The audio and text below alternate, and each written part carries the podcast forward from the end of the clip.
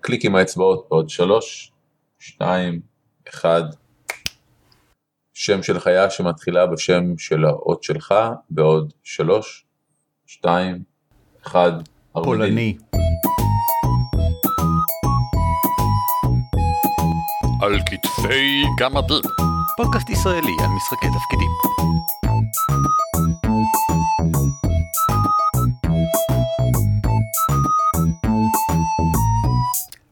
שלום וברוכים הבאים לפרק 191 של על כתפי גמדים, פודקאסט ישראלי שיש לו כבר 191 פרקים. שמי הוא ערן אבירם.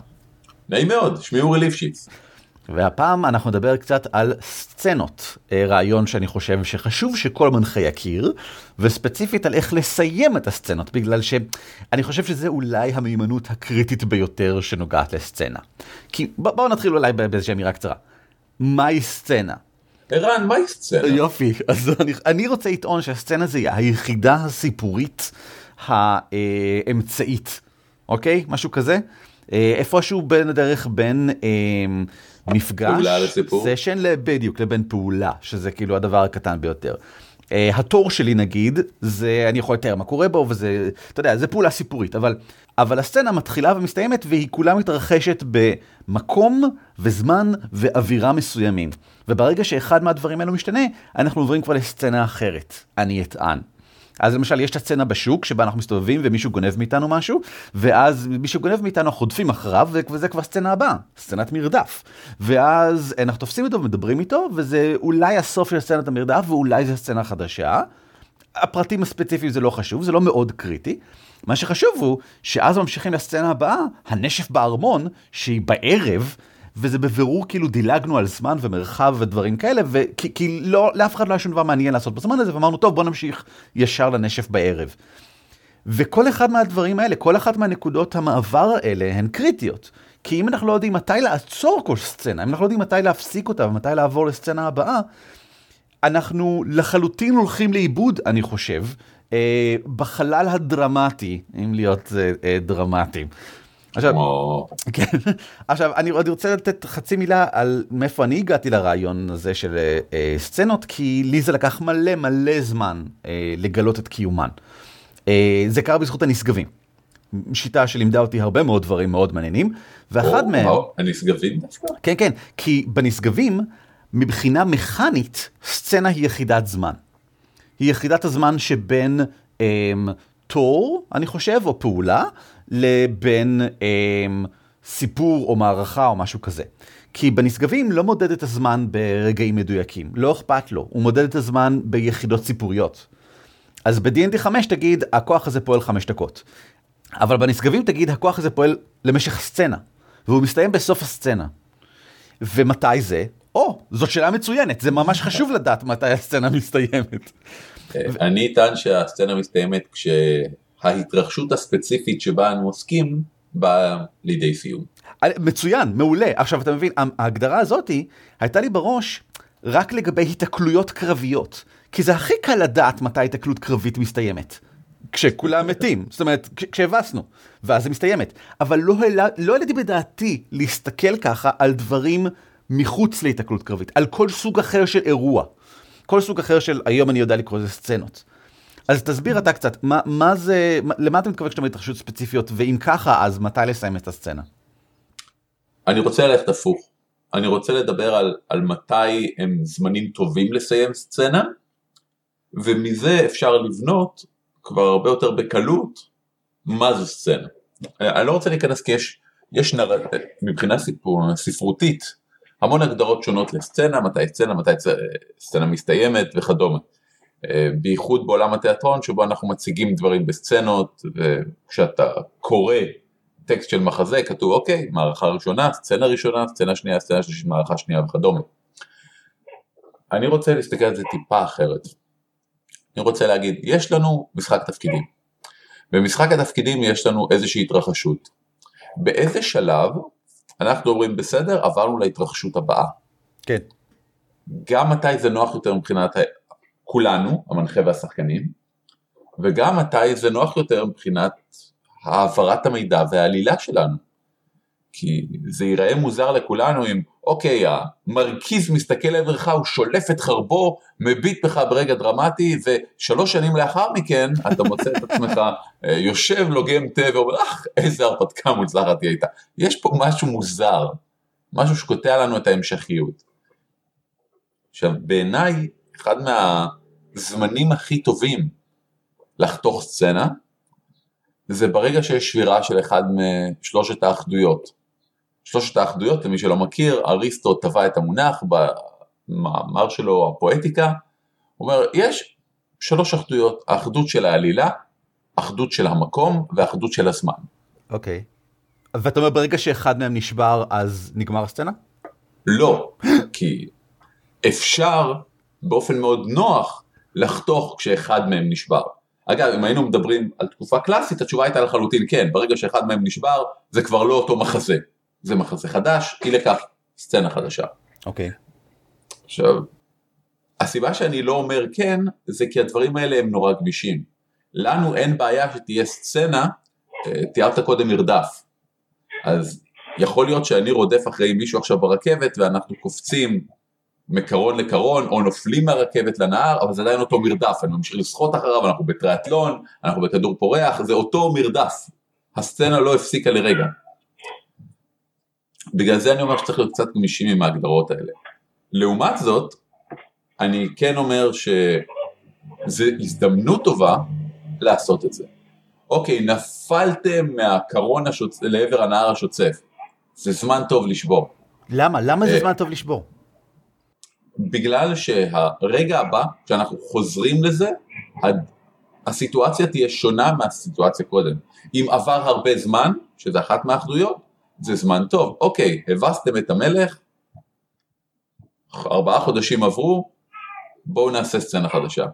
אוקיי, הייתם בטירה, הלכתם לעבר השקיעה, הגעתם לשקיעה. מה עכשיו, סצנה חדשה. אה, הייתם צריכים להביס את המומיה, הנה העלילה שלכם, הבסתם את המומיה.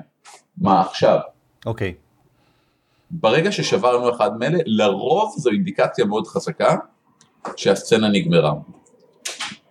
עכשיו, אם תשים לב, הדוגמה שנתתי קודם עם המרדף שהמקום כל הזמן משתנה, מבחינתנו העלילה המשיכה, הזמן המשיך באופן עקבי, והסיבה שהמקום לא שינה לנו זה כי המקום הוא פחות חשוב, המקום הוא הטווח של המרדף. כן. לסצנה של המרדף, המקום לא היה הרכבת, אלא המקום היה פלח הכפר הקטן שבו אני עושה את זה. זה עניינים של הגדרות, בגלל זה אני אומר לא, לא להיות כל כך אה, נוקשה לגבי זה, בייחוד במשחק תפקידים שבו כשמתרחשת סצנה, אתה לא תמיד בטוח מהם האחדויות הנכונות. זהו בדיוק. אני, אני חושב, אני, אולי העצה הכי אה, טובה לדעתי, בגלל שכל הנושא הזה הוא קצת גמיש, ובגלל שלא חשוב להיות מדויקים בו, אני חושב שהעצה הטובה ביותר שאני משתמש בה לעצמי, זה תמיד לחשוב על הסצנה הבאה, בזמן הרצת הסצנה הנוכחית. זאת אומרת, כמנחה, אה, אני אטען שגם כשחקן ראוי, כן? אבל כמנחה בטוח. כל פעם שאתה מריץ סצנה, אתה כבר חושב מהי הסצנה הבאה, וככה יותר קל לך להחליט מהי הנקודה הנכונה אולי לעבור ביניהן. יכול להיות אגב שההחלטה שלך מהי הסצנה הבאה משתנה תוך כדי הסצנה, כן? אם כאילו, אתה יודע, הם חוקרים אה, הם מקרה רצח, ואז אתה מבין שהם לגמרי כאילו ירדו מהפסים ולא מתקרבים לכיוון הנכון, ואתה חשבת שהסצנה הבאה בטוח תהיה במגדל, אתה מבין עכשיו שהסצנה הבאה צריכה להיות כשגובלינים מתקיפים אותם כדי לתת להם רמז חדש. אבל הנקודה היא שזה לא חשוב מה היא תהיה, זה חשוב שאתה צריך לחשוב עליה כל הזמן, מה היא שהיא לא תהיה, מה שהיא לא תשתנה תוך כדי. ואז אתה, אתה תדע, אני חושב, אתה, אתה תרגיש מהו המקום הנכון לעבור אליה, כי אצלך בראש היא כל הזמן יושבת ומחכה כבר להתרחש, אפילו אם אצל השחקנים הם עוד לא מודעים לזה, אז אתה כל הזמן שואל את עצמך, עכשיו, עכשיו עוברים, עכשיו, עכשיו ממשיכים, עכשיו, עכשיו זה כבר השלב הבא. אז אתה במתח מעצמך. לחלוטין, ואני לא רוצה להיכנס פה גם למבנה עלילה, סיבוך, סים, לפני התרה וכדומה, ש... okay.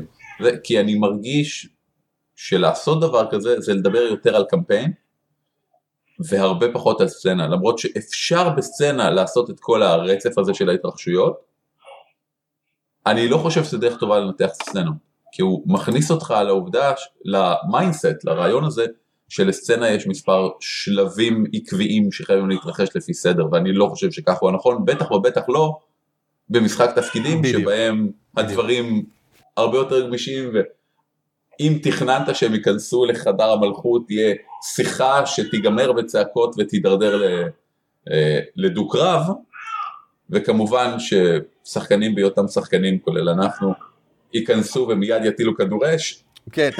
אז אה, פחות פחות שמע, אני חושב שזה ממש חשוב, בגלל שלדעתי הרבה שחקנים אה, אולי יותר אולד סקולים, או כאלה שהם בכיוון, אתה יודע, בהלך הרוח המחשבתי של יותר סימולציה, יותר פשוט תן לדברים לקרות, ייתכן שהם מזלזלים ברעיון של סצנה בכלל. כי סצנה זה קונספט, אה, אתה יודע, אה, סיפורי, נרטיבי. ולמשל שיטות כמו אה, עולם מבוך, הם בטח אומרים לעצמם, בטח הן עובדות לפי סצנות. אז א', זה לא נכון, דווקא בעולם מבוך ודומיהן אין שום דבר שאפילו מזכיר סצנה. אה, אפילו לא במקרה, אפילו לא בטעות, אפילו לא חלק, שזה מצחיק, כי דווקא הן שיטות מאוד נרטיביות. ולכן אני חושב, בכלל, זה לא עניין של מכניקה, זה עניין של תפיסת סגנון המשחק. גם השחקן הכי סימולציה בעולם, זה שהכי אוהב לשבת ולעבור בפרטי פרטים על המטבעות הקטנים ביותר שהוא קונה בשוק, אתה יודע, את, את כל הגרטל קטן צריך לשלם עליו בנפרד. והוא רוצה לעשות שיחה ארוכה של שעה וחצי עם הרוכל וכל זה. אין בעיה, בכיף. אבל גם ההרפתקן הזה לא משחק את ההליכה לשירותים, ואת סגירת הדלת בשירותים, ואת החזרה מהשירותים, ואז שהוא יושב ומחטט באף. לא, הוא ממשיך למשהו מעניין שקורה אחר כך. עכשיו, הוא מגדיר אחרת מה זה מעניין, מכפי שאני מגדיר מה זה מעניין, אבל זה לא משנה את העובדה שיש סצנות גם אצלם וגם אצלי. הסצנה שלו הייתה סצנה בשוק, של רכילות ווואטאבר, שלא תהיה סצנה אצלי, אבל הסצנה הבאה תהיה הדבר הבא שמעניין אותו לעשות. ומתי היא תסתיים? במקום אחר מכפי שאני הייתי מסיים אותה כנראה. אבל זה לא משנה כי היא עדיין תסתיים, ולכן אני חושב שכל מה שאנחנו רואים פה הוא חשוב, לא חשוב מה סגנון המשחק שלך. ציינת באופן מאוד יפה את העניין של uh, השיטת משחק שתומכת בדברים האלה, וזה מעניין כי בהרבה מאוד מקרים השיטה המכנית מאוד תומכת באופן אקוטי בסצנה. כן. דברים כמו במבוכים ודרקונים יש לך מנוחה קצרה. שמתרחשת מתי? בסוף סצנה. כן. בגורל יש לך השפעות per encounter, פר סצנה, שנעלם לך סטרס וכדומה, ובהמון שיטות אחרות. בקונן יש אה, משהו דומה, כששיחקנו, ובקרוב אגב יעלה הקלטה ששיחקנו, אה, יש מדדי עייפות, אפשר להגיד הנקאפ, הוא אה, מתחדש בסוף סצנה. זאת אומרת, זה, זה גם נקאפ מנטלי, זאת אומרת, זה יכול להיות גם בזמן שיחה, אפשר להרגיז אותך, לאיים עליך, כל דברים כאלה, יש, יש מסוג של נקאפ כזה, וגם הוא מתחדש בסוף סצנה, זאת אומרת, אתה רענן מחדש לפעם הבאה בתחילת כל סצנה, אמ, כמו בעצם בדיוק הסטרס של גורל לדעתי. אה, אני רואה הרבה דמיון בין המכניקות האלה, בין השיטות. כן. עכשיו, אני בטוח שהרבה מנחים שואלים את עצמם, אוקיי, הבנתי, יש uh, סצנות מסתבר, ויופי טופי ואני יודע לזהות אותם כי מה שהתרחש הסתיים. מה, איך אני מסיים, איך נרטיבית אני מצליח עכשיו לתאר את סוף הסצנה, מה, מה אני עושה עם המידע הנחמד הזה שנתתם לי הרגע. אז יש לי כמה עצות שאני חושב שהן מאוד חשובות בעניין הזה. כן. השתיים הראשונות נשמעות מטומטמות לגמרי, ואני חושב שהן עוזרות בצורה מדהימה לעיתים קרובות. כן. אחד, ודא שהסצנה אכן הסתיימה. לפעמים הסצנה בעיניך הסתיימה, ובעיני מישהו לא. אוקיי, אז הגופות של כל הגובלינים על הרצפה, אתם מתקדמים לכיוון הדרקון. ואז מישהו יגיד, אה, לא, אני, אתה יודע, אני צריך לעשות עוד הרבה דברים עכשיו. מה? אני רוצה לקחת את הדם של הגובלינים, לצייר על זה את הסמל של האל שלי, אני רוצה לעשות מזה אמבטיה קטנה, ואתה יודע, לספוג מחדש את ההתרגשות. וואי, זה היה נוראי. אבל בכל אופן, הרעיון הוא שהסצנה מסתיימת רק כשכולם סיימו את הפעולות שלהם בהתרחשות הנוכחית. אם מישהו לא סיים, אפשר לעשות את זה fast forward, אפשר בתיאורים קצרים, אפשר בגלגולי קובייה, אבל צריך לוודא שהסצנה הסתיימה. עכשיו, אני רוצה אה, להוסיף כאן משהו, כי לטעמי, אה, ברור, לא רק שברור שזה התפקיד של המנחה אה, להיות אחראי על זה, אני גם חושב שזה מאוד חשוב, לפחות בשבילי, שהמנחה יהיה זה ששואל את, טוב, עוד מישהו רוצה לעשות משהו? אם לא ממשיכים. כי אם אחד השחקנים שואל את זה, זה אומר שהוא, אתה יודע, הוא אה, מאבד סבלנות. ואם כל שאר השחקנים באמת לא רוצים לעשות שום דבר, בעיניי זה איזשהו סימן לכך שהמנחה לא כל כך שולט במתרחש בשולחן. הוא זה שצריך להיות, כמו שאמרתי מקודם, מודע למתי הסצנה הזאת מתרחשת ולמתי הסצנה הבאה מתחילה. ואם הוא פשוט נשען לאחור ולא עשה שום דבר, ואחד השחקנים דוחף לסיומה של הסצנה, ושואל אם בסדר, ומסתבר אפילו באמת שאף אחד לא מעוניין להמשיך, זה סימן שאתה כנראה לא מספיק אסרטיבי, אתה כנראה לא מספיק יוזם את המשך הסיפור, שזה basically התפקיד שלך כמנחה. אני חצי מסכים איתך. זה אחריות המנחה אכן לוודא שהסצנה הסתיימה ולהתקדם, ו... וזה רק המנחה יכול לעשות, כי שחקן כמה, כמה שהוא ירצה להגיד, ומותר וחשוב להגיד, אני בסשנים האחרונים נוטה מאוד, אנחנו לקראת סיום ההרפתקה, ו... ובסטר מאוד להוט להתקדם, אז בערך בכל סצנה שנייה יש, טוב יאללה יאללה מתקדמים חבר'ה מתקדמים. זה לא אותו דבר, אני לא חושב זה לא אותו דבר, לא. זה, אבל זה בדיוק ה distinction, ההבחנה שאני רוצה לעשות. מעולה. כשחקן אתה יכול לקדם למעבר הלאה לסצנה in play. אם אתה עושה את זה גם off play אני אטען, בהתרגשות, אם אתה מנסה לפרפל, כמו שאומרים אצלנו, זה בסדר גמור. אין לי בעיה עם זה. אני, אני, הבעיה שלי היא רק עם השחקן שנאנח ככה ואומר, טוב, נו, יאללה, עוד משהו? או שאפשר כבר להמשיך? השאלה הזאת היא או שאפשר כבר להמשיך, רומזת לתסכול, לא להתרגשות. אה, כן, אבל גם זה, שוב, בעיניי לפחות, הרבה פעמים לגיטימי. יש, זה דרך מאוד טובה לי כשחקן להגיד לשחקן אחר, mm. אחי, אתה מתאר כבר חצי שעה איך אתה מרוקן דם מגובלינים. בוא נתקדם. אני, אני בסדר גמור עם זה שאתה מרוקן דם מגובלינים, זה הדמות שלך, whatever. אני לא רוצה כבן אדם off play להקשיב לעשר דקות של הסברים איך אפשר לרוקן דם מגוף של דמויי אדם. בסדר גמור. אה, יש עוד דרכים אגב לעשות טלגרפיה לנושא הזה. אתה יכול למשל לפנות למנחה ולהגיד, אה, טוב, בסדר, אמ, מה, מה קורה עכשיו? או משהו כזה, ובכך אתה רומז שוב פעם לאיזשהו רצון להמשיך הלאה. אז זה היה הטיפ הראשון שלי, ודא כמנחה שהסצנה אכן הסתיימה. ההצהרה השנייה זה הבהר כמנחה שהסצנה כן. הסתיימה. כן. אל תשכח, השחקנים אף פעם לא יכולים לדעת באמת מתי הסצנה הסתיימה. אם נלחמנו בגובלינים, כולם מתים על הרצפה, ושריקי הכהן ממלא כרגע אמבטיה בדמם. מה קורה איתך? זה לא...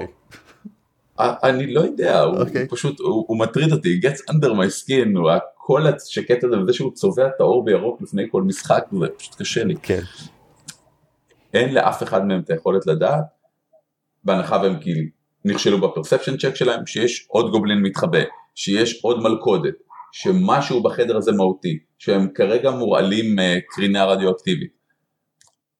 אז רק אתה שמודע לכל הדברים שמתרחשים בעולם המשחק יכול להגיד אוקיי, כל ההתרחשויות שעמדו להתרחש פה התרחשו, עברנו הלאה. אם לקחת כדוגמה את מה שהרגע אמרת, מה אם הגובלין האחרון שמתחבא לא עומד לעשות התקפה? אם הוא עומד להתקיף, אתה יודע, משום מקום, אז זה עוד סיבוב בקרב. אבל מה אם הגובלין הזה רוצה לצאת החוצה ואתה רוצה שהם ישתמשו בו כדי לגלות מידע לגבי מה שקורה הלאה, ולא למשל כדי להקיז דם.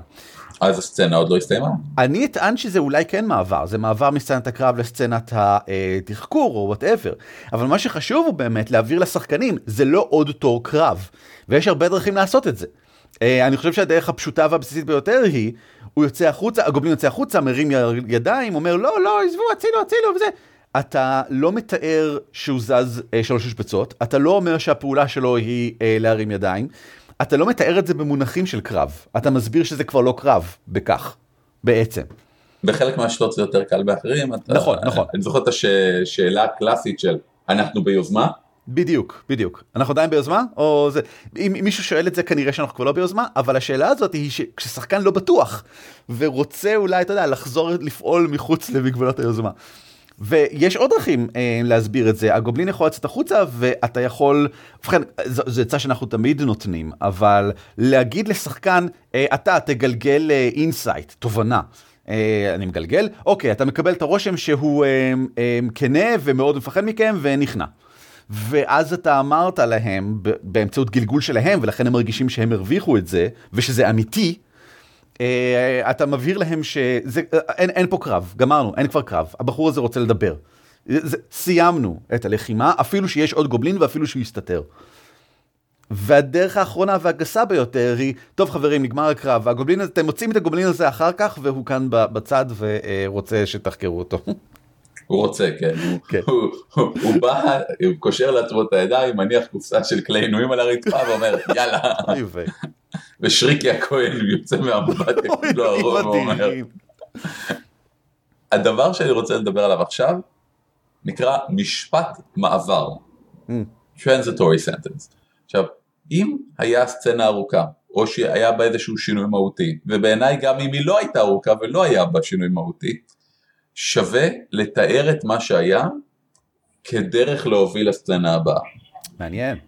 ברטוריקה קוראים לזה משפט מעבר, משפט שמטרתו להעביר אותך מנושא א' לנושא ב', מטרתו להזכיר בחצי מילה מה היה, ולהוביל אותך לקראת מה הולך להיות. אם תסתכלו על הרצאות מוצלחות בעולם, הן מלאות במשפטי מעבר, משפטי מעבר זה דבק. שמדביק שני נושאי דיבור, או במקרים אחרים שני סצנות, שאנחנו רוצים שיהיה מעבר חלק ביניהם. מבחינתי משפט מעבר הוא כמו איזה mini recap. עכשיו, הוא לא תמיד הכרחי, אבל בעיניי המחיר של משפט מעבר, שזה literally להגיד משפט, הוא מאוד זניח, ואני חושב שהוא מוסיף המון. דברים פשוטים כמו, טוב, אתם משאירים מאחוריכם את גופתו של הארצ'לקטור על הרצפה של הספרייה, ומתקדמים לעבר הדלתות השחורות. אני חושב שזה ממש מועיל מה שאמרת עכשיו, בגלל שזה גם משרת בו זמנית בשביל שני הדברים הקודמים. ממש זה, כך. זה ממש כך, זה מבהיר לכולם שאתה כמנחה רוצה להמשיך הלאה, ובמידה והסצנה לא הסתיימה, זה בדיוק הזמן שבו מישהו יכול להגיד, הרגע רגע שכחתי לבדוק את הגופה. ואז אתה נותן לו סטירה וממשיך הלאה. לא, ואז הוא בודק את הגופה ואפשר מיד להמשיך הלאה אבל לסצנה הבאה. כן, כן, שהוא משפט מעבר הוא מצד אחד דרך נהדרת ליצור הסללה, מאוד עדינה, כי אם לדוגמה היה בחדר אה, שתי זוגות דלתות, כן. להגיד אתם מתקדמים לעבר הדלתות השחורות אה, שנפתחות, ואלא אם מישהו היה לו מאוד דחוף לפתוח את הדלתות האחרות וכדומה, אז לא יעצרו אותך. ב', הסללה במובן של אה, לפרפל, אתה מעודד אותם לפעולה. משפט מעבר טוב תמיד גורם לך להבין איפה אתה, מה היה רגע לפני, ומה הולך להיות עוד רגע. Mm. משפט מעבר פחות טוב למשל הוא, אוקיי, יש את גופתו סורה על הרצפה, מה אתם עושים עכשיו? זה משפט שמטרתו להעביר את האנשים לפעולה כלשהי, אבל לאו דווקא להעביר סצנה. זה, זה משפט של אה, בתוך סצנה, זה משפט של כן. תחילה סצנה, זה ממש לא המשפט של הסוף. הוא מעבר בין פעולות, הוא לא מעבר בין סצנות. ופה אני רוצה להגיד משהו מעניין באמת לגבי אה, עולם המבוך ושיטות האפוקליפסה, שוב פעם, המאוד מאוד נרטיביות, שמעודדות תמיד לסיים עם מה אתם עושים עכשיו. זאת אומרת, מבחינתן, התפיסה שלהן היא, אין כל כך דבר כזה סצנות. את, תמיד אתה עושה משהו עכשיו, תמיד אתה אז עושה עוד משהו, ואז אתה עושה עוד משהו. וזה יכול להיות, טוב, מה אתם עושים עכשיו? טוב, נחזור לעיר. אוקיי, הגעתם לעיר. זאת אומרת, עולם מבוך מסתכלת על זה בתור מין סוג של, אמ, אתה יודעים מה, למה אני אמשיך להרחיב פה? יש לי דברים להגיד עליה אחר כך, וגם יודעים חופרים, אז בוא נדבר עליה אחר כך. סליחה, נמשיך, כן.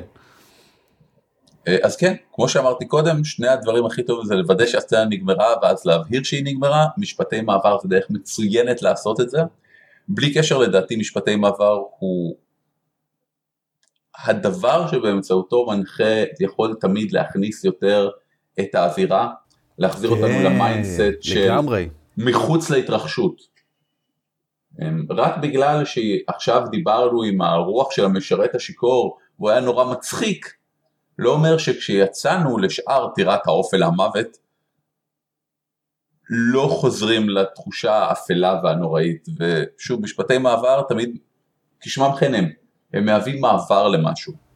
אני מאוד אוהב להשתמש בהם בשביל הדבר הזה, האמת שאני חושב שלא כל כך הייתי מודע לשימוש שלהם לשאר הדברים, אז תודה אורי, למדתי מלא עכשיו. אה, אבל באמת, אחרי סצנה, בגלל שחשוב לי תמיד, למשל בוורהמר, להזכיר שזה עולם אפל קודר והכל נורא, אז אני אוהב לעשות טוב, אחרי שאתם באמת משוחחים עם הילדה הקטנה והחמודה, אתם מסתובבים, מתחילים וחוזרים לרדת במורד הרחוב הבוצי, הגשם ימעל היום ונורא, וצעקות הילדים המתים מהמרחק חוזרות לנהן בראשיכם. אה, ייי. כן, לא, באמת. אה, לאן אתם הולכים עכשיו או משהו כזה, בבקשה. אנחנו יכולים רגע לפתוח סוגריים ולדבר רגע על אוף פליי? בוודאי כן, בבקשה, כן, בבקשה. כן, אה, מדי פעם קורה המקרה שבו אנחנו חייבים לסיים מפגש מבלי לסיים סצנה. כן. זה כמובן לא אידיאלי כי זה יוצר פער בין השחקנים והדמויות ומקשה על כל השחקנים והמנחה לחזור לא, לאותה סיטואציה שהיה. אבל אין מה לעשות, לפעמים צריך. עכשיו, במקרים כאלה לדעתי זה פשוט חשוב במיוחד לעשות ריקאפ ממוקד, שמטרתו לא רק לשים את כולנו על אוקיי זו העלילה, איפה היינו וכדומה, אלא מה התרחש בסצנה עד עכשיו ומה קורה מעכשיו. אוקיי. זה משהו ששווה להקדיש לו תשומת לב, בייחוד בראייה הזאת של סצנות. לחילופין, אם אתם אומרים וואלה נשאר לנו עוד חצי שעה לשחק, הסצנה הבאה היא קרב ארוך, הסצנה הבאה היא רגע דרמטי, אולי שווה לי להכניס פה פילר של חצי שעה, או לסיים את הסשן חצי שעה מוקדם, או משהו, על מנת שהסצנה הבאה תתחיל בדיוק בתחילת המפגש, כי היא חשובה, כי היא דרמטית. ללא ספק. אנחנו בכלל לא דיברנו על העניין של סצנות ומתי במפגש לשים אותם, שזה גם אומנות שלמה בפני עצמה. תשמע, דיברנו הרבה על uh, תזמון, uh, ותזמון הוא תזמון של סצנות בעיקר, uh, בפרק שעסק בתזמון, ואני אתן קישור אליו. דיברנו על ריקאפ, בפרק שעסק בריקאפ, ואני אתן קישור גם אליו. ודיברנו על משחק סינמטי באופן כללי, ושם דיברנו לא מעט על סצנות ועל שימוש כאילו, uh, האופן שבו הסינמטיקה משרת את המשחק ולא להפך. uh, בפרק עם עמית משה, עוד לפני שהוא כתב את סיטי אוף מיסט, בפרק על משחק סינמטי, ויש לנו גם מדריך כתוב בשביל זה. אז כל הדברים האלה שמתחברים כולם למה שאמרת הרגע, אנחנו ניתן קישורים בהערות. טוב, סגרנו סוגריים. אגב, עכשיו אנחנו הולכים לדבר על נושא חדש, וזה מצריך כבר פה בפודקאסט משפט מעבר. Mm. זה יכול להיות משהו לא מוצלח, כמו מה שאמרתי עכשיו. שמה שהוא עושה הוא פשוט מציין שהקטע הקודם נגמר והקטע הבא מתחיל. משפט מעבר יותר טוב, אתם תוכלו לשים לב, כי הוא, הוא לא מתחיל באמת פסקה חדשה, כן, רעיונית. כן. משפט מעבר יותר מוצלח יהיה למשל, אוקיי, אז דיברנו על סוגים מסוימים של עריכה ומתי לעשות אותה ולסיים סצנה, איך אנחנו יכולים לקבל השראה כדי לעשות את זה יותר מוצלח בעתיד? אחד מהדברים שאני אציע הוא פשוט ללמוד מטכניקות מתקדמות של עריכה בקולנוע. כמו מי שלא יודע, כשאתם רואים סרט וידאו כלשהו, יש המון עריכות. עריכה זה כל פעם שעוברים מצילום אחד לצילום אחר. גם אם זה אותו בן אדם באותה פוזה ומצלמים אותו מקדימה ואז מצלמים אותו מהצד, זה cut, זה עריכה. כי לקחו את הסרטון הראשון ואז שמו את הסרטון השני. וזה למשל יהיה standard cut, יהיה cut בסיסי שלוקחים אה, וידאו אחד ואז מחליפים אותו בווידאו אחר. אבל בקולנוע יש המון סוגים שונים של עריכה. יש לנו jump cut, jump cut זה כשאנחנו עוברים לזמן אחר, לרוב קדימה בזמן. Mm. שזה אנחנו עושים כל הזמן. אוקיי, סיימנו עם הטירה, אנחנו הולכים לעיר, הגעתם לעיר. ערכנו את הסצנה, התחלנו את הסצנה הבאה, אחרי שרצנו קדימה את כל ההליכה לעיר כי זה לא מעניין. לא, ויש הרבה דרכים לעשות jump cut. Uh, יש jump cut של, uh, טוב, מראים את uh, העיר ולמטה רשום העיר, או אתה יודע, זה משהו, העיר שבע בערב או משהו, וכדי להבהיר לנו um, שעברנו, שעברנו בזמן ולא mm-hmm. רק uh, בזה, וזה גם בדרך כלל תמיד מתחיל ב establishing shot. נכון? זאת אומרת, כשאתה עושה כזה דבר, כדי, וזה מה שכדאי לעשות גם בסצנה, להתחיל בתיאור establishing של מתאר את החמשת ה-W, where, when, who, why ו-how, שזה לא W, אבל לא חשוב, בקיצור. האו קיבלה W של כבוד בשפה. בדיוק. אה, אבל יש גם סוגים אחרים של מעברי סצנות, אה, שזה ממש... ויש גם סוגים אחרים של ג'אמפ קאטים. ואם תסתכלו למשל על אה, הסרט הכי טוב בהיסטוריה של העולם האנושי, סקוט פילגרים, נגד העולם, אה, כן. שם יש קאטים מטורפים, מטורפים, שמצליחים להעביר באמצעות הקאטים בלבד, טוב, לא בלבד, אבל באמצעות הקאטים, תחושה לגבי הלך הרוח של, של סקוט, ומכניס אותנו להלך רוח מסוים גם כן. ואפשר לעשות דברים מאוד מעניינים דומים, אמנם שם זה הכל ויזואלי, אבל אפשר לעשות דברים דומים באמצעות איפה אתה מחליט לחתוך ולאן אתה מחליט לחתוך במשחק תפקידים. טוב, אתם אה, פותחים את הדלת לארמון. שלושה וחצי חודשים אחר כך, בזמן שהדרקונים מתקפים ממעל. כן. אני רוצה לתת כמה דוגמאות פרקטיות, כי, כי זה פשוט too good to, to pass. כל הדברים שערן אמר, שהם בקולנוע, ואתם אומרים, כן, אבל מה, אני לא יכול לשים תמונה ולהגיד אה, שבע בערב ולהראות תמונה של העיר. א', אתם כן יכולים. אפשר לשים אה, תמונה שמייצגת איפה שנמצאים עכשיו, כשעוברים למקום אחר פשוט להחליף את התמונה ולא צריך לתאר יותר. זה נכון. יש אה, נרטיבית, אפשר פשוט להגיד את זה. שבע שעות לאחר מכן אתם בשערי העיר, מה אתם עושים? זהו, זה jump cut. literally קפצתם שבע שעות קדימה בזמן. אפשר גם לעשות את זה באופן הרבה יותר תיאורי, כמו שערן תיאר עכשיו, את, uh, הקולות של הפטישים של רוב הנפחים mm. מקבלים את פניכם בזמן שאתם uh, נכנסים לעיר, קשה לכם לראות את ההתרחשויות כי כבר חשוך, וכאן כבר אנשים אמורים להבין שעבר זמן אם קודם לא היה לילה. כן. Um, וזה אגב מאוד אלגנטי, אני חושב שזה הרבה יותר אלגנטי מלהגיד uh, שבע שעות קדימה. אתה מתאר מצב חדש שהוא בפירוש שונה מהמצב מקודם. כן, יש אנשים שיותר קשה להם לעכל את זה, אנשים שהרבה יותר נוח להם לשבע שעות לאחר מכן אתם בשערי העיר, ויש את האנשים שפשוט יזילו ריר כי, כי בראש שלהם זה קורה עכשיו. Mm. כי הם שומעים את הקולות והם רואים את המראות. עכשיו, יש שני סוגי עריכה שכולנו מכירים, כולנו נתקלנו בהם, ואני בוש ונכלל, נכלם, לומר שעד שלא ראיתי אותם ברשימת סוגי העריכה הקולנועים, אה, לא חשבתי על זה מעולם. יש J-Cut ו-L-Cut, אני לא יודע מה ה-J וה-L אומרים. ג'ופ, לופ. סיכוי סביר. כן, כן. J-Cut זה כשאתם רואים סצנה בסרט, והסאונד טרק של הסצנה הבאה מתחיל לפני שעוברים לסצנה הבאה. למשל, שני אנשים מדברים בבית קפה, אחד מסתכל על השני, ואז שומעים ברקע, אבל אתה אף פעם לא תתחתן איתה. ואז מחליפים את התמונה לאחד מהאנשים משוחח עם מישהו אחר במקום אחר. העריכה פה היא מתחילים את הסאונד של, של הסצנה הבאה לפני שעברנו. זה יכול להיות אפילו ברמת foreshadowing, למשל אתם בסצנה ואז המנחה אומר אתם באים לפתוח את הדלת, אתם שומעים את צלילי התפילה של חברי הכת ומוצאים את עצמכם עומדים בתוך החדר הבא מוקפים בהם בזמן שהם צווחים. זה היה מעבר, אבל זה התחיל מזה שקודם תיארתי את הצליל של הסצנה הבאה ורק אחר כך ביססתי את זה. אלקאט זה בדיוק ההפך, עוברים לסצנה הבאה, אבל אתם עדיין בפסקול של הסצנה הקודמת. אלקאט אפשר להשתמש בו גם כדי לעשות אה, כל מיני דברים מעניינים כמו אמ, אתם, דן, אתם מדברים עם הרוזן הזקן על האפשרות להילחם בעכבישים שממלאים את הביובים ובזמן שאתם עכשיו עומדים רגליכם בתוך הזוהמה ומבחינים במבברים הענקיים האלה, חרב רועדת לכם ביד, אתם עדיין שומעים אותו אומר, אבל תיזהרו לכם, כן? כמה הרפתקנים עדיין נפלו שם, ואתם, אני רוצה שתחזרו.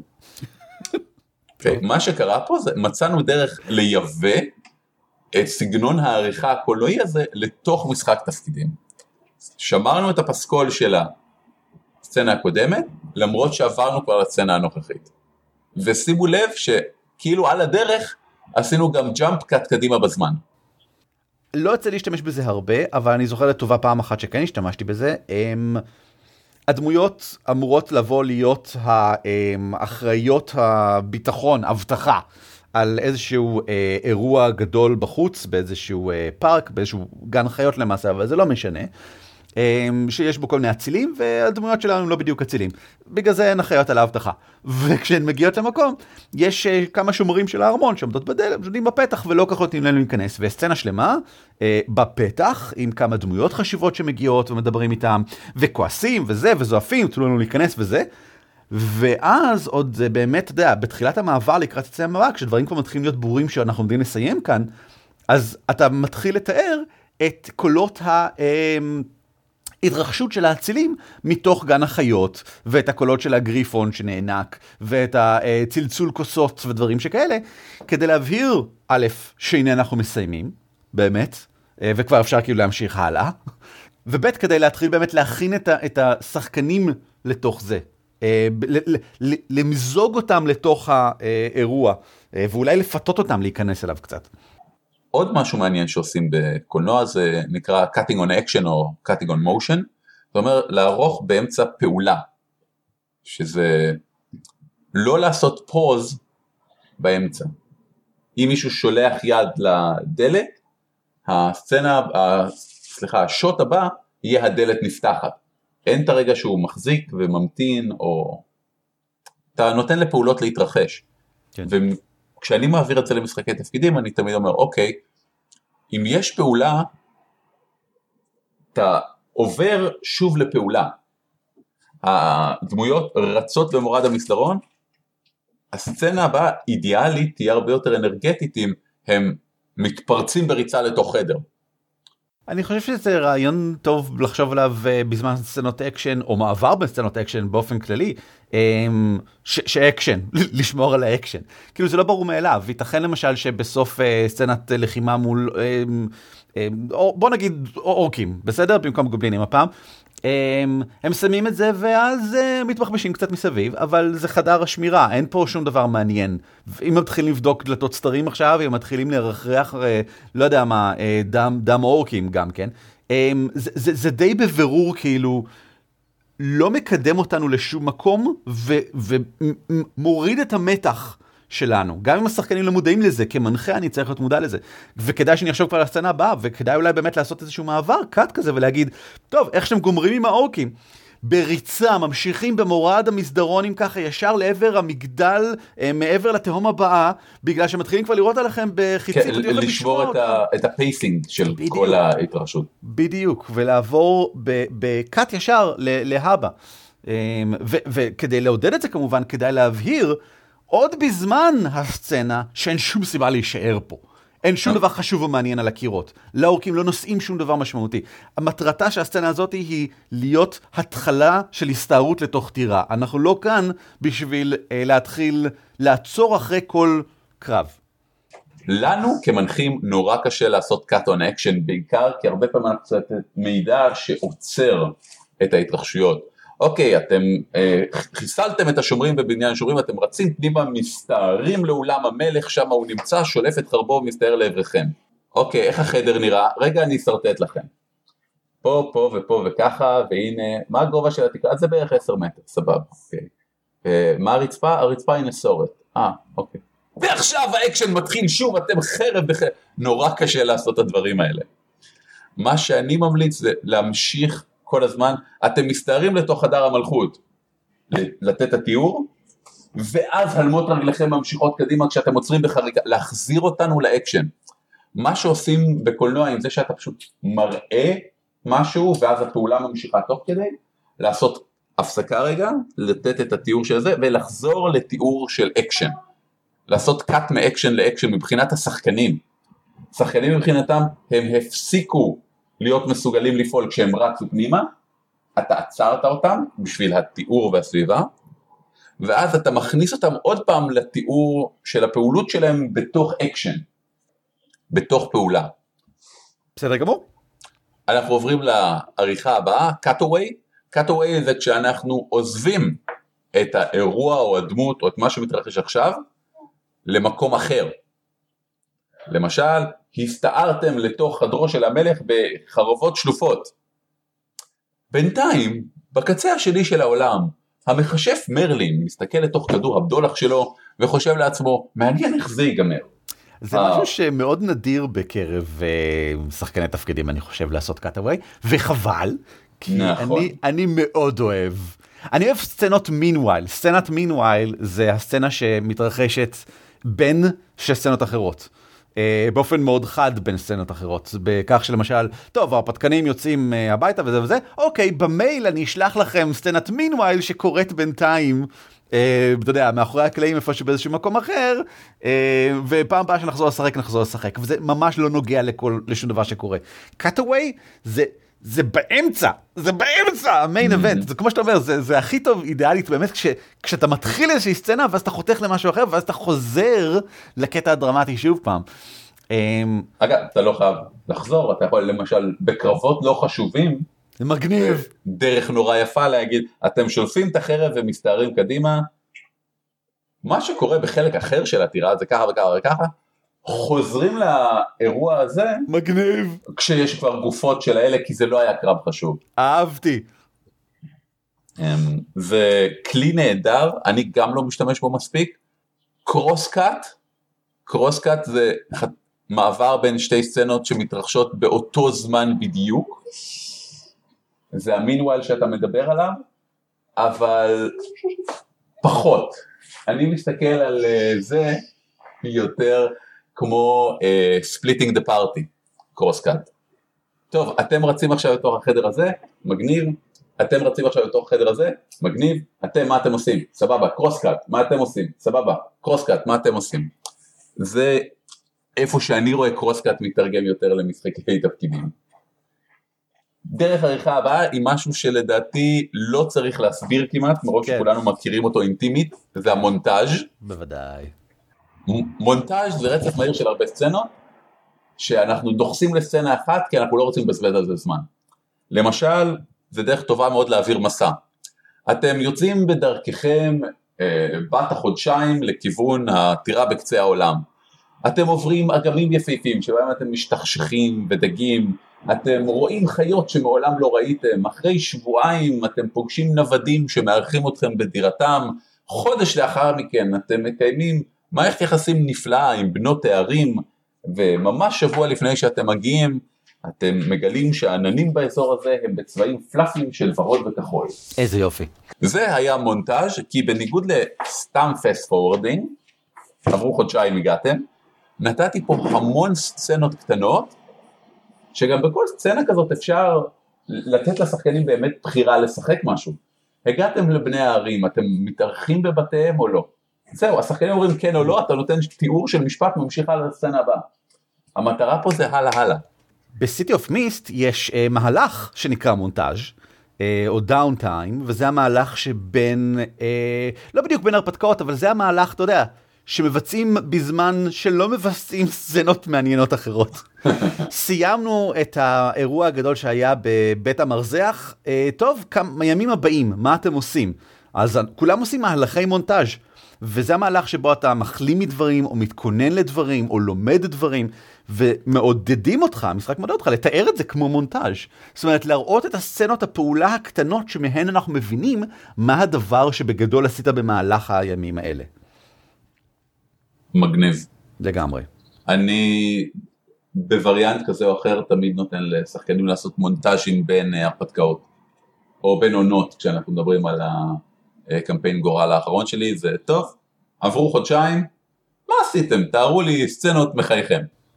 שיטת העריכה האחרונה שאני אתאר, זה משהו שאני שובר את הראש כבר שבוע על איך לתרגם אותו לבמה במופעים ולמשחקי תפקידים, והוא נקרא Match Cut. Match Cut אתה עובר משוט אחד לשוט אחר בהתבסס על דמיון. דמיון איזה? ויזואלי? כן, בעיקר. וואלה.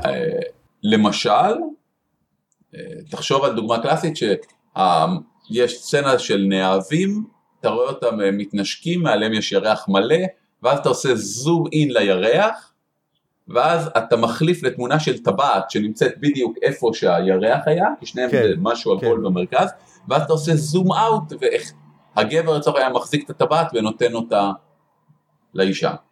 או הפוך.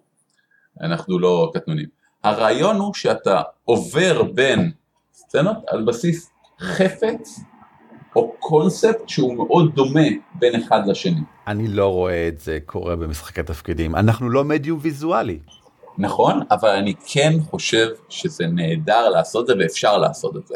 ניקח את הדוגמה הבנאלית של עכשיו, מצ'קאט יכול להיות גם על אותו חפץ.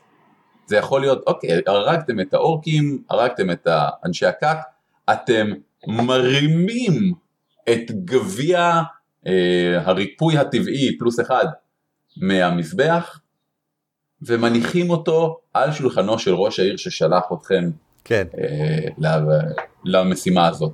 הוא מעניק לכם את הכסף. זה מגניב, נכון? זה, זה ממש מגניב. יפה. כן. שוב פעם זה דורש אבל באמת שהם כאילו הם יודעים שאנחנו יודעים לעבור את הסצנה זה דורש השחקנים מכירים בכך שזה הזמן לעבור בין הסצנות ושעכשיו עוברים את הסצנות ושהם לא הרימו את הגביע לפני כן ואם אני מכיר שחקנים הם הרימו אותו בזמן הקרב עוד.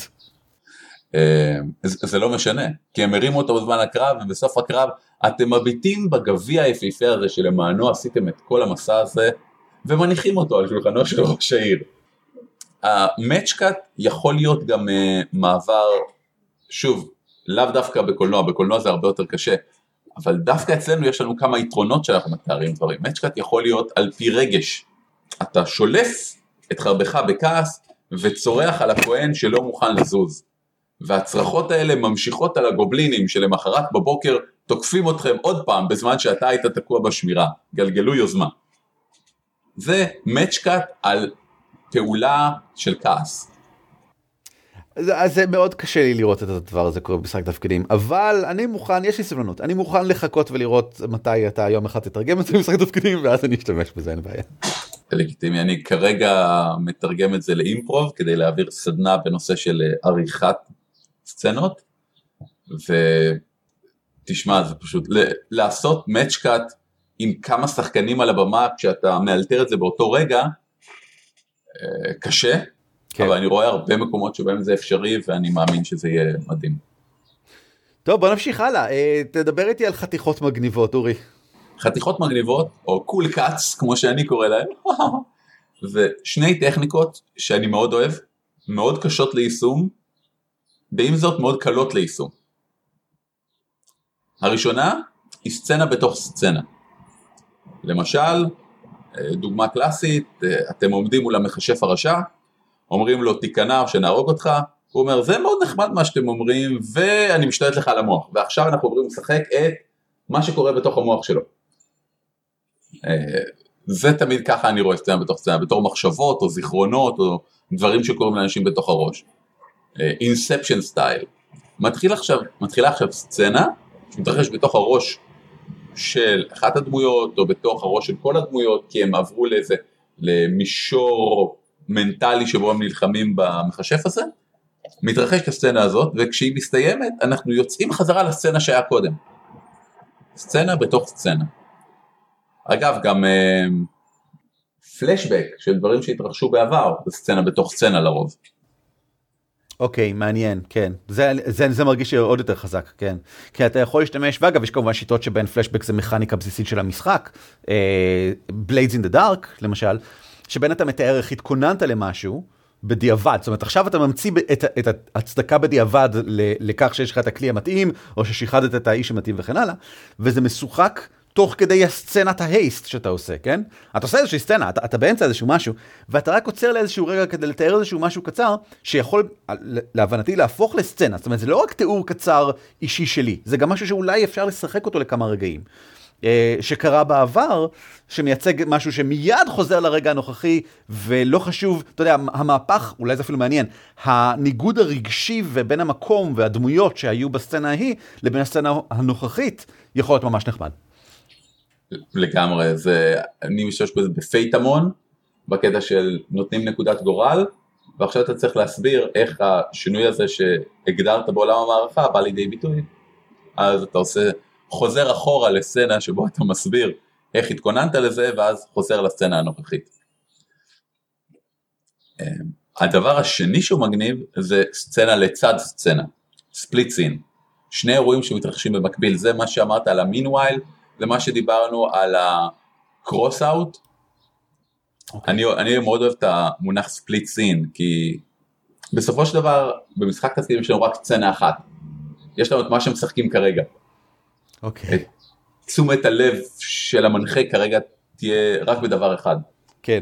ואם אנחנו רוצים לשחק שני דברים שמתרחשים במקביל אז אנחנו עושים ספליט, אנחנו אומרים טוב אתם, טוב אתם, טוב אתם, טוב אתם. וזה לא חייב להיות פיצול של הפארטי במובן הזה. אני מאוד אוהב לעשות את זה באולמות נשפים. כן, בדיוק, כן.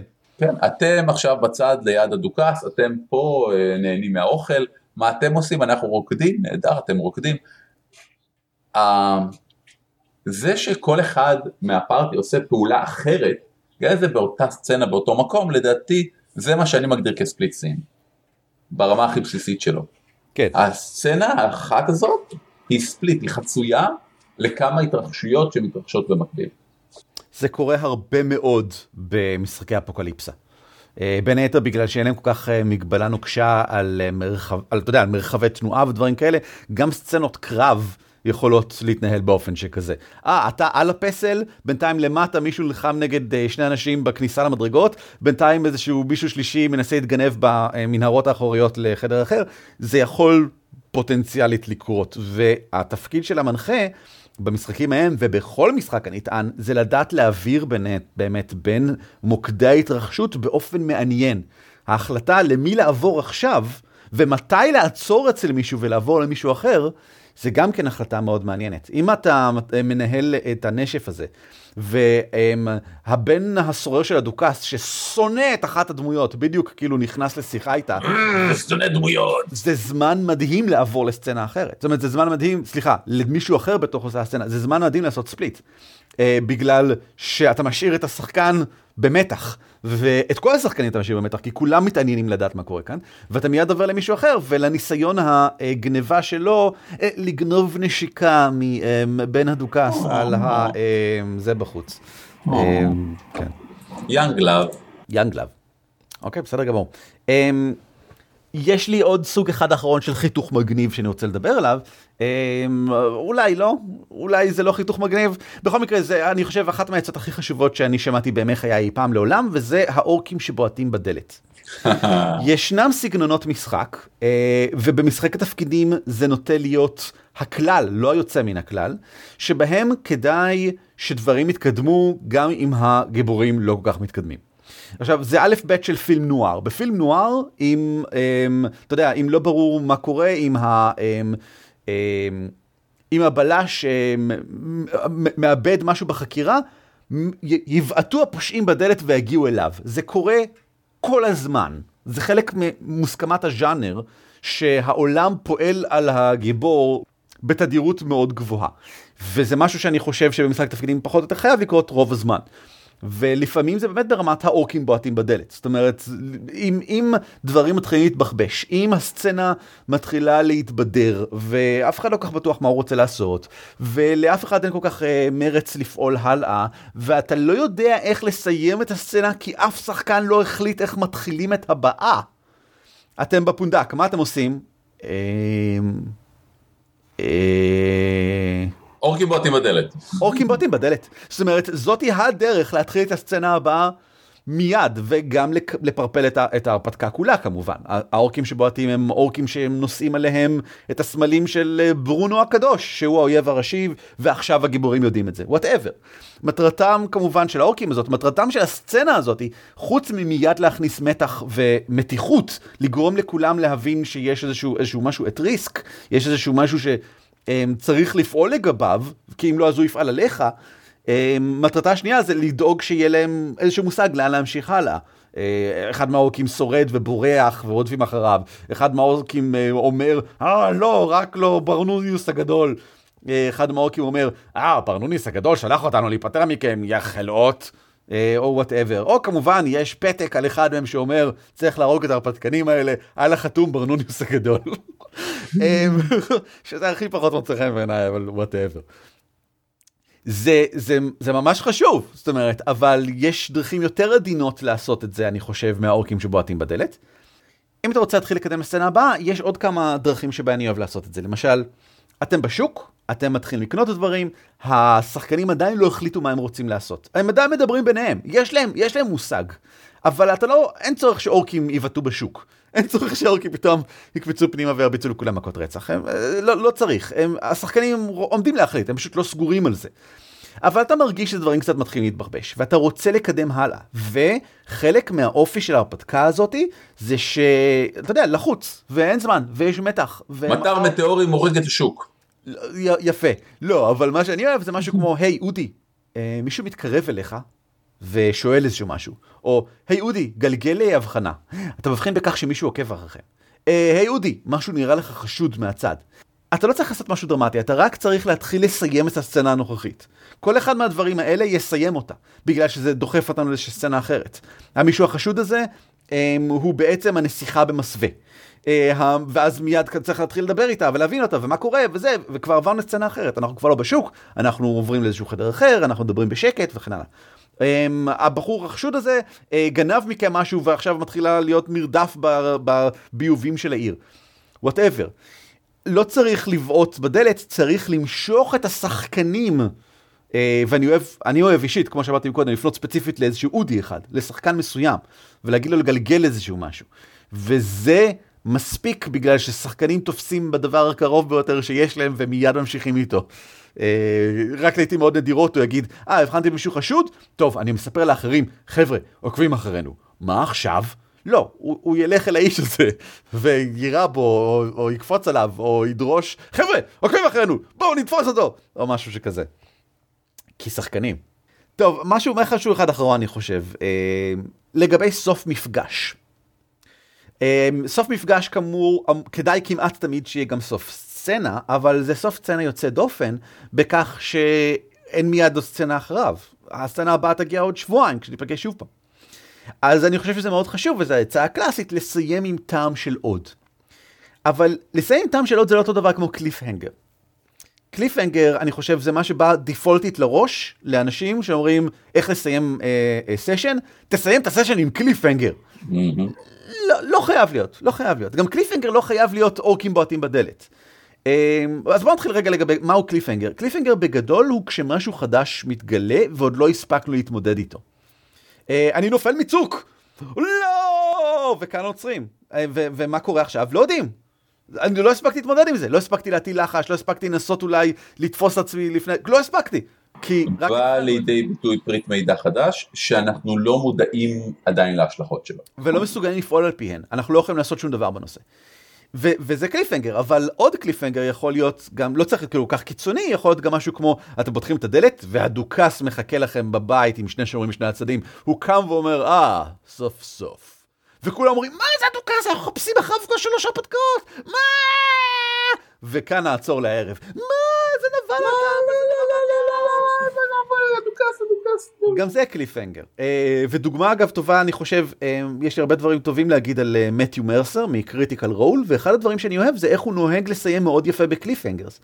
אבל הוא גם נוהג לסיים מאוד יפה בסקירת קצוות, שזה עוד דרך טובה, אני חושב, mm. מצוינת לסיים מפגש. ההפך מקליפהנגר, הכל סגור, הכל ארוז, הכל מצוין, הכל רגוע. ועכשיו אתם יכולים בלב שלם להמשיך הדבר הבא שאתם מאוד רוצים לעשות. זה מין רמיזה לכך ש... ש... הם מימשתי לכם את ההבטחה, עומדת להיות מימוש להבטחה. אתם סיימתם, אתם מוכנים, אתם מצוידים כמו שצריך, והדרכו מהצד השני של הדלת. זהו, עכשיו אנחנו מוכנים. זה לא קליפהנגר, זה רמיזה לכך שהמתח שלקראתו אנחנו בונים כבר כל ההרפתקה להרוג את הדרקון עומד להגיע. ההבטחה שנתתי לכם מהרגע הראשון עומד להיות בפעם הבאה ואתם במתח כי אתם רוצים כבר לעשות את זה. אתם רוצים כבר להתחיל את זה, אתם רוצים כבר כן, יאללה. וזה דרך פנטסטית לסיים מפגש ואני מעדיף את זה בדרך כלל ככה אם אני. אני מאוד אוהב שאתה מתרגש ככה. אני אטען אגב שמה שתיארת פה הוא פשוט שהמשפט סיום הוא מקרה פרטי של משפט מעבר שלא מעביר אותך לסצנה הבאה אלא מעביר אותך אל ההמתנה לסצנה הבאה. זה פשוט, זה מה שצריך לעשות, הוא נותן לך טעימה של מה הולך להיות ועכשיו אתה צריך, אתה יודע, להגיע לשם. בסדר גמור. יש לנו עוד משהו? Um, לא, מה אתה רוצה, שנחתוך עכשיו באופן גס ולא יפה בכלל, ישר לגמדים חופרים?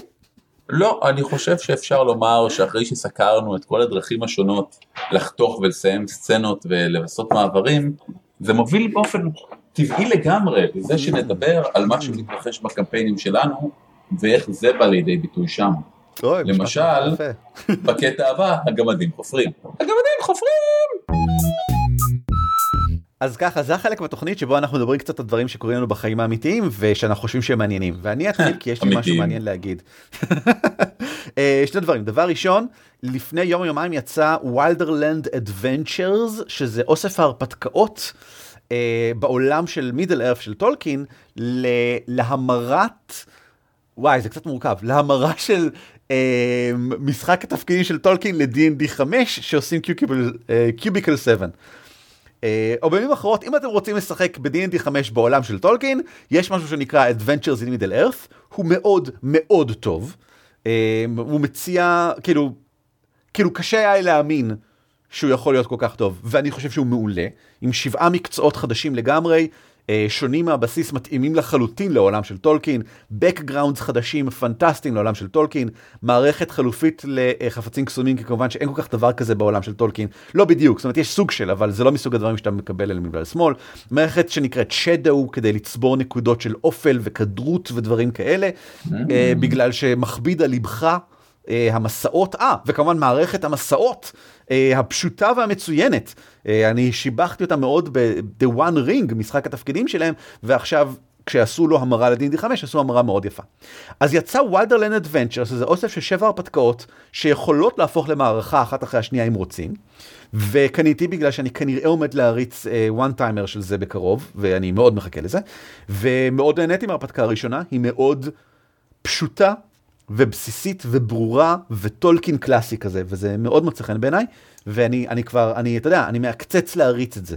זה נהדר לשמוע, אני כן רוצה לציין שני דברים לגבי זה, הראשון, אה, ב-PDF זה 18 דולר, משהו כזה, שווה כן. כל נפש, והשני, ששבעת ההרפתקאות האלה, אם אני לא טועה, ורגע, לא, אני לא טועה, זה שבעת ההרפתקאות האלה פורסמו בעבר בשביל uh, The כן. One Ring. כן, נכון, נכון.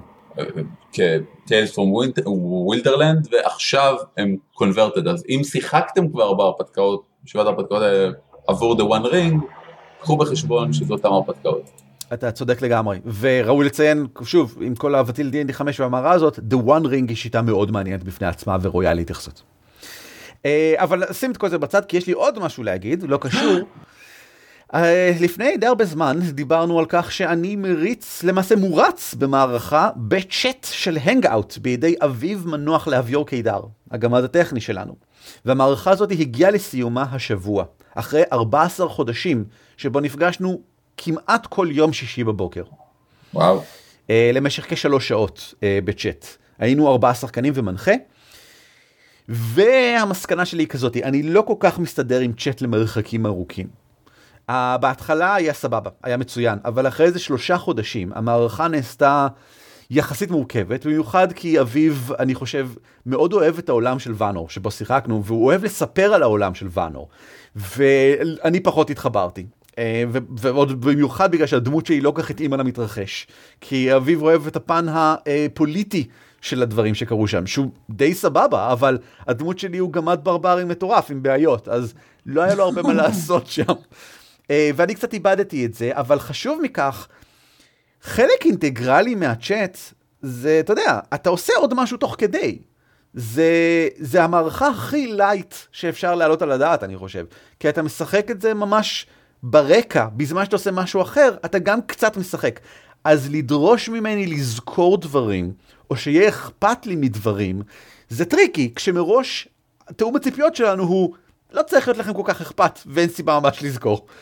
אה, אחרי חודשיים שלושה לדעתי אני כבר לא יכול כאילו זה, זה המקסימום זמן שאני אתן למשחק שכזה אני מאוד נהניתי ממנו בהתחלה וזה לא פעם ראשונה שאנחנו משחקים בצ'אט ונהניתי גם בפעם הקודמת וגם אז זה התמוסס אחרי כמה חודשים אז זה התמוסס הפעם זה ממש נסגר. ואני שוב פעם, אני חוזר על המלצה שלי לשחק בצ'אט, ועשינו על זה פרק, ואני אתן קישור לפרק הזה. ואני חושב שזה מאוד מעניין, ואני חושב שזה יכול להיות ממש כיף. אבל אני אמליץ לעשות את זה בטווחים סגורים, היטב. וחתומים כמו שצריך. או בהרפתקאות יותר ממוקדות, זה עם תשמע, פחות המשכיות נוקשה. אז זהו, פחות המשכיות, כי אפשר להגיד שכן המערכה שלנו מחולקת לשלוש הרפתקאות די דיסטרקטיביות, אני יכול כאילו לתאר אותן בנפרד, אבל כל הרפתקה המשיכה את ההתרחשות מהקודמת, וזה קצת יותר מדי בשבילי. זה, זה כן, זה נשמע כמו קמפיין של שלוש הרפתקאות, ולא כמו שלוש הרפתקאות שבמקרה היו באותו עולם כן, עם אותם כן, דמויות. כן, כן. עם זאת השיטה, עולם מבוך, אה, עבדה די סבבה אה, בצ'אט, שזה לא מפתיע כי היא אה, סבבה של שיטה בדיוק בשביל דברים שכאלה. מגניב. אני רוצה לדבר על משהו שקרה בסשן האחרון שלי, סשן הפאת'פיינדר, Rise of the Rune Lord, אנחנו כבר בסוף האדוונצ'ר פאת' הזה. אנחנו ב... אה, ואני מקווה שאני לא יורה לעצמי ברגל שאני אומר את הדברים האלה. אנחנו במבוך האחרון, בקצה ההר האחרון, שעליו יש את הבוס האחרון, פרזומבלי. כאילו, אני יודע שאנחנו בהרפתקה האחרונה כי מטה גיימינג, כי זה אדוונצ'ר פס של פייזו, זה החלק השישי שלו, אדוונצ'ר פס מורכבים משישה הרפתקאות. אמ, זה המבצר literally של מרכז כוחו של האויב שהיה לנו מאז ההרפתקה הראשונה. אמ, ואני רוצה להתייחס למשהו מאוד פשוט. מהרגע שנכנסנו למבצר הזה, המנחה, אה, יותם דיפיילר אבני, השם ייקום דמו, אמר, אוקיי, רק תגידו לי כל פעם שאתם מטילים לחש. זהו. ובפעם הראשונה שזה קרה, אמר, זה היה טוב, אני, אני מטיל גוד הופ כדי לתת לכולם אה, בונוסים לתרופות ולקנה ולנזק, כי זה מה שברדים עושים, נותנים בונוסים, ואז הוא רושם את זה בצד, ואומר, זה עצמה שלישית או רביעית? רביעית, בסדר. ולאורך כל המפגש, כל פעם שמישהו הטיל קסם, פשוט רשם את זה בצד, ורשם מאיזה עוצמה היה הקסם, במקרים הבודדים שבהם הוא לא ידע לבד. אוקיי. קריפי. כן, כן, כן. אין, כן. אין לי, יודע מה? אפילו אין לי מושג אם זה באמת קשור לעולם המשחק או למכניקה או למשהו. אני מניח שכן.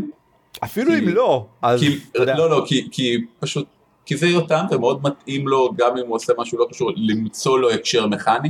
Mm, נכון, נכון. בלי קשר לכלום, fucking creepy. Mm. כל פעם שאתה מטיל לחש, אתה רועד, אתה לא בטוח מה יקרה, מה כשנגיע ל-10 דרגות משהו נוראי יקרה, ל-20 דרגות מצטברות של עוצמת קסם, אנחנו לא נקבל יותר לחשים אי פעם. אה, כן, כן. זה, זה גורם למוח שלך לרוץ קדימה, זה היה סשן נוראי, in a very good way, וזה מזכיר לי שוב ושוב ושוב ושוב כל הזמן כמה קל זה to fuck with our minds. כן, כי כל מה שהוא צריך קל. לעשות באמת זה, אתה יודע, להכריז אה, שהוא עושה משהו שהוא בדרך כלל לא עושה. זה, זה הכל. ולכן זאת אחד מהדברים גם כשתמיד משגע אותי, מנחים ששומרים דברים בסוד מאחורה. אל תשמרו דברים בסוד, תראו להם שאתם עוקבים. אתם לא צריכים להגיד להם מה, אבל תראו, תראו התעניינות. רגע, אמ, כמה, כמה שיקויים לקחת? אוקיי, בסדר. אוקיי, מצוין. כמה זה עלה לך? ממי? אוקיי, בסדר. וואלה, למה הוא שואל את כל השאלות האלה? מה, למה הוא רושם את זה עכשיו? אוי, אני מודאג, אני מודאג, אני מודאג.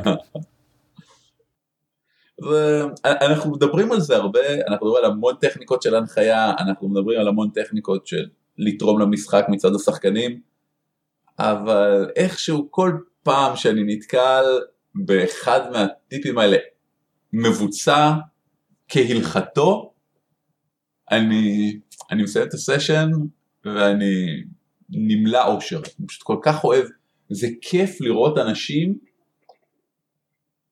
זה כיף לראות רבי אומן עושים את האומנות שלהם, לא משנה בכלל מה זה. נכון. אם, מישהו פה ראה פעם אה, בחור שעובד בפיצריה שיודע מה שהוא עושה, זה תענוג לראות אותו מכין פיצה. נכון. איך שהוא מניף את הבצק באוויר, הדרך שמורחים את הרוטב, מדהים. וזה מה שהיה, וזה היה ממש בקטנה. וזה, לא צריך יותר מזה. לא צריך יותר מ... אה, גלגל 20? למה? לא, לא משנה, רק גלגל. לא חשוב. שבע? תזכיר לי, תזכיר לי מה התוסף שלך בהישרדות?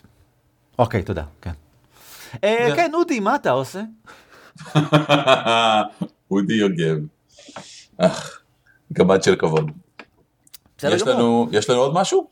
לא, אני חושב שאין לנו עוד שום דבר אם ככה, זה זמן פנטסטי, יוצא מן הכלל הכי טוב, אין כמוהו לעבור לחדשות ועדכונים. חדשות ועדכונים!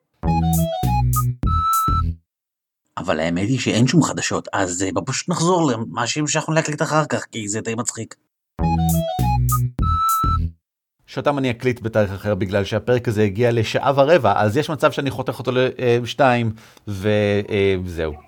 אכן טעיתי לגבי זה. חשבת שיהיה קצר, אה? לא, טעיתי פשוט אם נרצה לפצל אותו לשניים או לא. אני לא יודע. ואם לא- כן, שים לב את הבעייתיות פה. אני יודע, כי זה יהיה קאט לא יפה באמצע. אה, רגע, אז בוא נקליט. האמת שהנושא הבא הוא ממש ממש מרתק, בהתחשב מאוד בכל מה שדיברנו עליו עד עכשיו, אני חושב שזה ממש המשך טבעי של כל הנושאים שדיברנו עד עכשיו ומדגים אותם מאוד יפה, כן. ונראה לי שהכי טוב יהיה להמשיך לדבר עליו בשבוע הבא. אני חושב שזה רעיון פנטסטי, וגם כדאי שנעשה את זה מאחר ודיברנו כל כך הרבה, שראוי לחתוך את הפרק לשתיים. אז בואו נמשיך אותו, אם ככה באמת, בשבוע הבא. יופי. אוי אלוהים, טוב. אני עוצר את ההקלטה עכשיו. על כתפי גמדים משותף ברישיון שיתוף ייחוס זהה Creative Commons 3. כלומר, אתם מוזמנים להפיץ אותו היכן ומתי שתרצו, כל עוד אתם נותנים קרדיט למקור. הצוות שלנו הוא ערן אבירם, אורי ליפשיץ ואביב מנוח, וניתן למצוא אותנו באתר שלנו ב-dwarves.org.il, בפייסבוק, בטוויטר או בגוגל פלוס, או לשלוח לנו מייל לגמדים את roleplay.co.il. על כתפי גמדים מוגש לכם בחינם, ואם אתם רוצים לתמוך בנו, היכנסו בבקשה ל-dwarves.org.il/support.